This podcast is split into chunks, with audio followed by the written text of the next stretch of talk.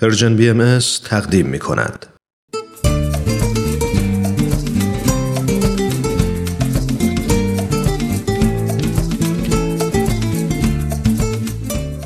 کاوشی در تعصب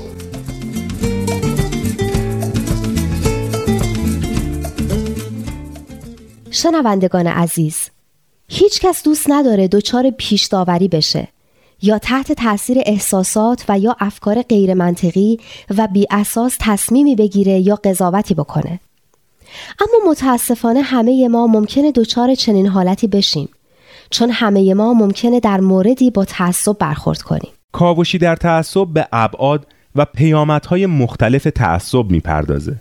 در برنامه گذشته در بحث خودمون پیرامون تعصب مذهبی به این واقعیت اشاره کردیم که تعصب و تبعیض مذهبی در ایران تبعیضی ساختاری یعنی جزی از قوانین و روالهای متداول جامعه شده.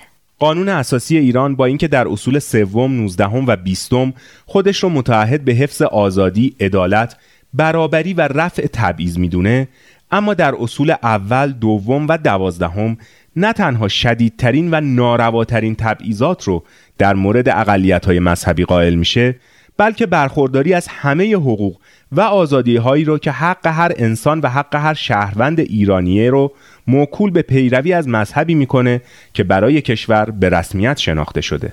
اصل سیزده قانون اساسی هم مسیحیان، یهودیان، زرتشتیان و مسلمانان پیرو سایر مذاهب اسلامی رو در حد رعایت قواعد مذهب خود و منحصرا در زمینه احوال شخصی آزاد دونسته.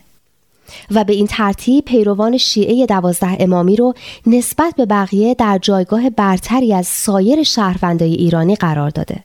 این برتری دادن و حقوق ویژه قائل شدن برای یه باور و ندیده گرفتن حقوق پیروان سایر باورهای مذهبی و حتی ادیان شناخته شده در اصل دوازده مبنای محکمی برای اعمال تبعیض نسبت به پیروان سایر ادیان شده.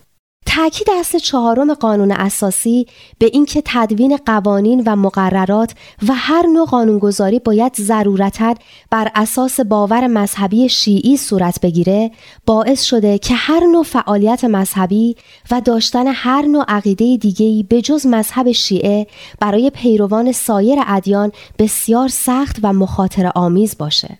قوانین ایران طوری تدوین شدن که هر نوع فعالیت مذهبی سایر ادیان فعالیت سیاسی بر علیه نظام به حساب میاد و مشمول مجازات های سنگین میشه.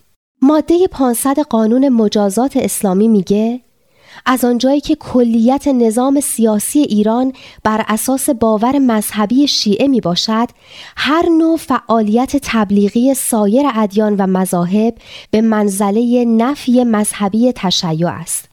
بنابراین فعالیت تبلیغی علیه نظام جرم محسوب می گردد.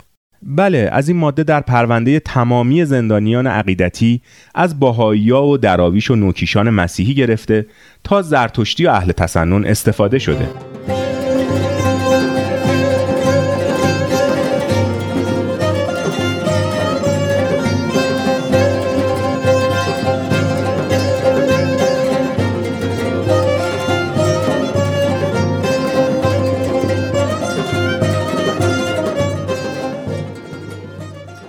موارد تبعیض مذهبی در سایر قوانین ایران هم به وفور به چشم می‌خوره.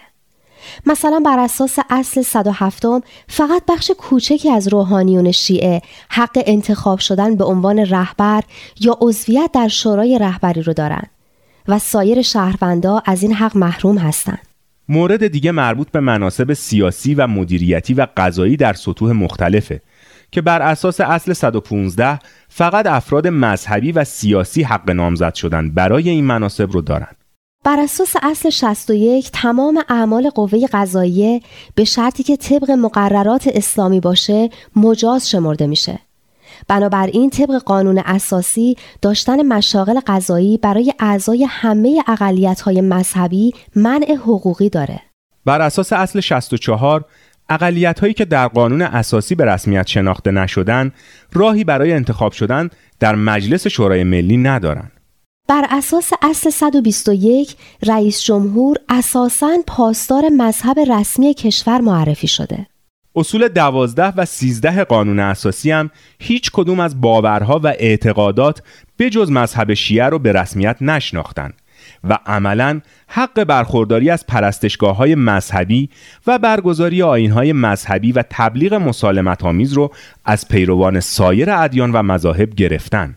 پس میشه گفت همین اصوله که باعث تخریب مکانهای مورد احترام پیروان آین بهایی، بعض از مکانهای مقدس زرتشتیان و حسینیه های دراویش نعمت اللهی گنابادی در قم شده و باعث شده که به اهل سنت اجازه درست کردن مسجد در تهران و سایر شهرستانها رو ندن. اصل دوم قانون اساسی بر این تاکید داره که نظام حکومت ایران بر پایه ایمان به اصول مذهب تشیع و اجتهاد که منظور اجتهاد فقهای شیعه است قرار گرفته و با این تاکید امکان هر گونه فعالیت آینی دسترسی به رسانه ها و یا انتشار کتاب رو برای سایر ادیان و مذاهب غیر ممکن کرده. پس به خان فکر می کنم مفهوم ساختاری بودن تبعیض در ایران کاملا روشن شده باشه. این بحث رو هفته آینده باز هم ادامه میدیم. تا برنامه بعد خدا نگهدار.